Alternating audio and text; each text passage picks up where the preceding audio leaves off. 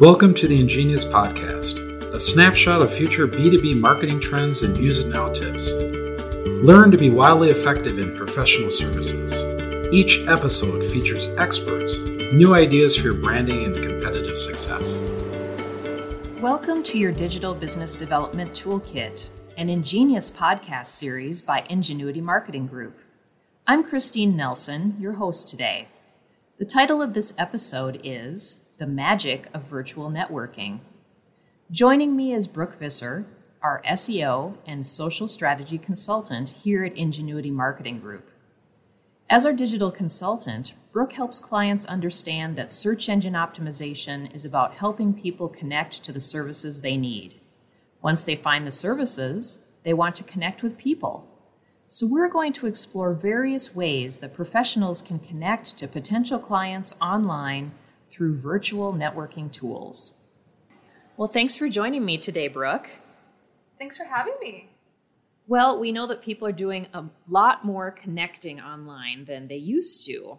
That includes video conferencing, even social media but they're also researching things online and paying attention to you know opportunities to buy things can you tell me what you're seeing with engagement among people online and how they're interacting you're right that people are getting used to being on video and using social media to communicate with each other more than ever before. I think over the past year, we've kind of been forced to learn more about that. But there's so many advantages that come with virtual networking. There's also a lot of advantages that come with online contact forms and increasing our use of Google or social advertising.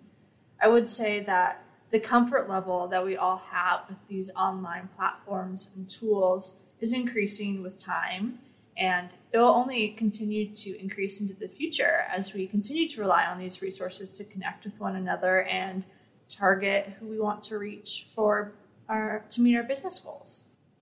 I'm really glad that you brought up groups because I have seen interesting groups just explode. They've been out there for a long time, but now my husband, for example, he's in a Chevrolet Silverado group. He's in a Colorado 14ers hiking group. I mean, it seems like there's a group for any particular interest, whether personal or professional. What are you seeing? Yeah, there's so many groups out there. I'm a part of a lot of personal groups as well on social media. Um, but the advantages of professional networking groups is huge right now. Social media platforms like Facebook, LinkedIn have groups, um, but even Slack has groups to connect with others as well. These groups just allow you to connect with anyone within an industry or within a focus area. And you can establish yourself in your firm or association as thought leaders by commenting on posts, answering questions, asking questions. Um, it's just a great tool to network and expand your reach in general. Yeah, I've really found that participating in groups increases your visibility as well as your engagement because you might have your social posts out there as an association or a firm and you might get an occasional like or a couple people commenting unless it's you know maybe something about an individual person or something fun about the company but in groups people are having actual dialogues and conversations. And i find that that's really cool that you can get to know people better even though you're talking virtually. Yeah. And it's also a great way to stay engaged continuously with conversations within your industry and with other thought leaders. Because if you have a Facebook app or LinkedIn app on your cell phone, you'll get notifications of what's happening within those groups on your news feeds on those platforms. Um, it's a convenient way to keep it top of mind. And learning about some of the trends in an industry or field of interest that you're focused on. Exactly. Great. Um, and I know this isn't technically networking, but I do want to address online ads because I think that that's a hot topic right now. And ads are really becoming that foot in the door when we're not able to go to trade shows or do a lot of in person meetings. Um, they are providing that visibility. So, what are the opportunities that people have for targeting new audiences through online ads? there are so many new opportunities with online advertising right now. Um, especially, it's become even more critical to implement these new tools as we all are working virtually and finding more ways to virtually connect. You can create online ads on social media, or you can also do it through Google advertising. Um, and this is just a great way to create an online, maybe lead generation form or whatever tool that best aligns with your business goals to collect potential leads that are targeted based on where they live, maybe their job title, an industry that they work in. There are so many elements that you can target to collect information based on the people that you really want to work with in the future. And I think that's a good point, Brooke, because you might look at ads as like the be all and end all, but there's a lot of strategy behind targeting who you most want to talk to, for example. So, just like you would look at any business relationship, you have to understand who your target audience is and by knowing the characteristics, the needs, the worries, the, the titles of the people, the industries they're in, even what schools they went to sometimes, um, yeah. um, you can really drill down in those tools to have the ads show up only to those people you most want to talk to. Yes. And another great thing about online advertising is that we get to monitor all the data that comes with it. Um, so by monitoring that information, we can see how those potential leads are engaging with your website or with your lead generation form. Are they actually following through? How much of the content are they reading on your website? And that stuff can help inform future business or marketing information moving forward. Yeah, again, um, the follow up is crucial. Just like if you met someone at an in person event, you would do a follow up process. So if you're networking virtually through a social channel or you've got online ads out there, you've got to have some strategy that draws them back to a contact form, to download something, to spend some time getting to know you, and hopefully then that conversation happens in the future. But there's definitely that process and strategy of targeting the audience, creating your roadmap to have that initial conversation. And marketing and sales and the, the partners of a firm or the executives in an association, you're all interwoven in that process when it's virtual communication. Well, let's talk a little bit more about the convenience that we've had with virtual networking. What are you seeing as some as some of those advantages to doing it virtually rather than in person? an advantage I've definitely experienced is being able to have a website or information available in front of me on my computer screen about the person or the firm or association that I'm talking with. Um, so I can ask really informed or insightful questions based on their website or whatever topic of conversation we're having right then and there. Uh, whereas if I was having those conversations in person, it's easier to forget certain things that I wanted to ask or just not have all the information in front of me. So that's a huge advantage I feel like I have when I'm connecting virtually. What are advantages that you feel like you have? Well, I have to agree with you. I'm not always the best at remembering multiple names, especially if it's a new relationship. so, if we're having a video conference, to be able to have those notes in front of me on a screen to know the people I'm going to be talking to. Yes. Also, um, like you said, being able to call up a website if they have a question about something, or maybe there's a, a technical term that someone mentioned, and I do like a quick internet search yes. to make sure that I'm getting the context of yeah. the conversation. And you cannot do that in person. That would be very awkward to get on your phone and say, oh, just a minute, you said that word. Let me just look that up. So yeah. that's been great. Um, I think the other thing that's an advantage is if you want efficiency in your networking process, you can schedule a day to plan like five virtual conversations. You're not spending time on the road driving to a coffee shop or going to a half day meeting. You're engaged. You're not stressed from getting lost. You could even, you know, be in very comfortable clothing. I, I see that we're getting a lot more casual in our business casual these days. um, and and just really focus on talking to the person rather than all the logistics of setting up the meeting. Yeah. So I agree. It's easier to connect virtually. You can do it from wherever you are.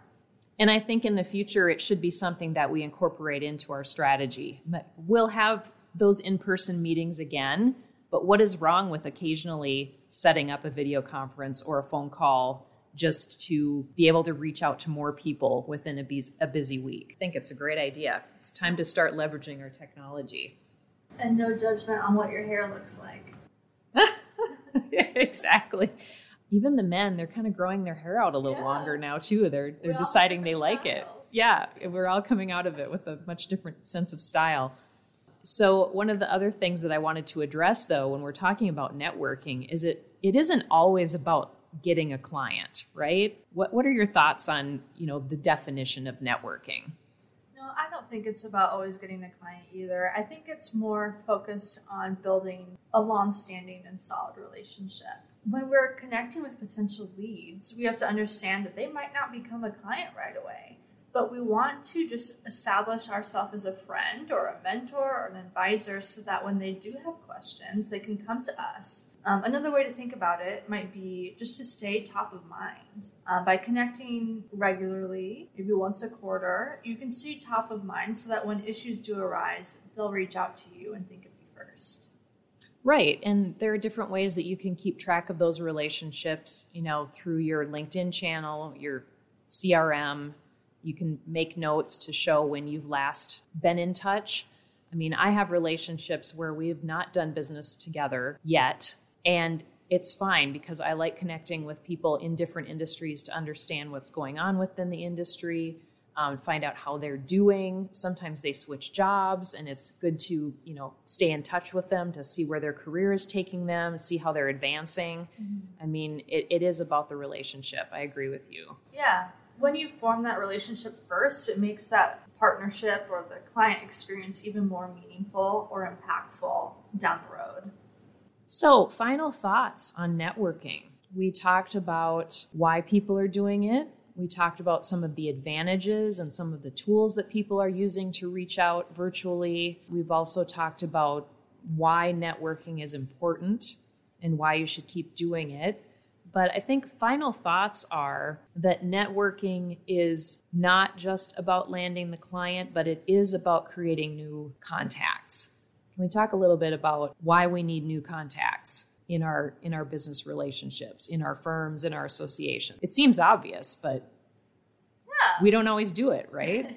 yeah, we don't always do it, but it definitely still needs to be done, even virtually. But we want to keep up with our list of contacts because it makes work fun.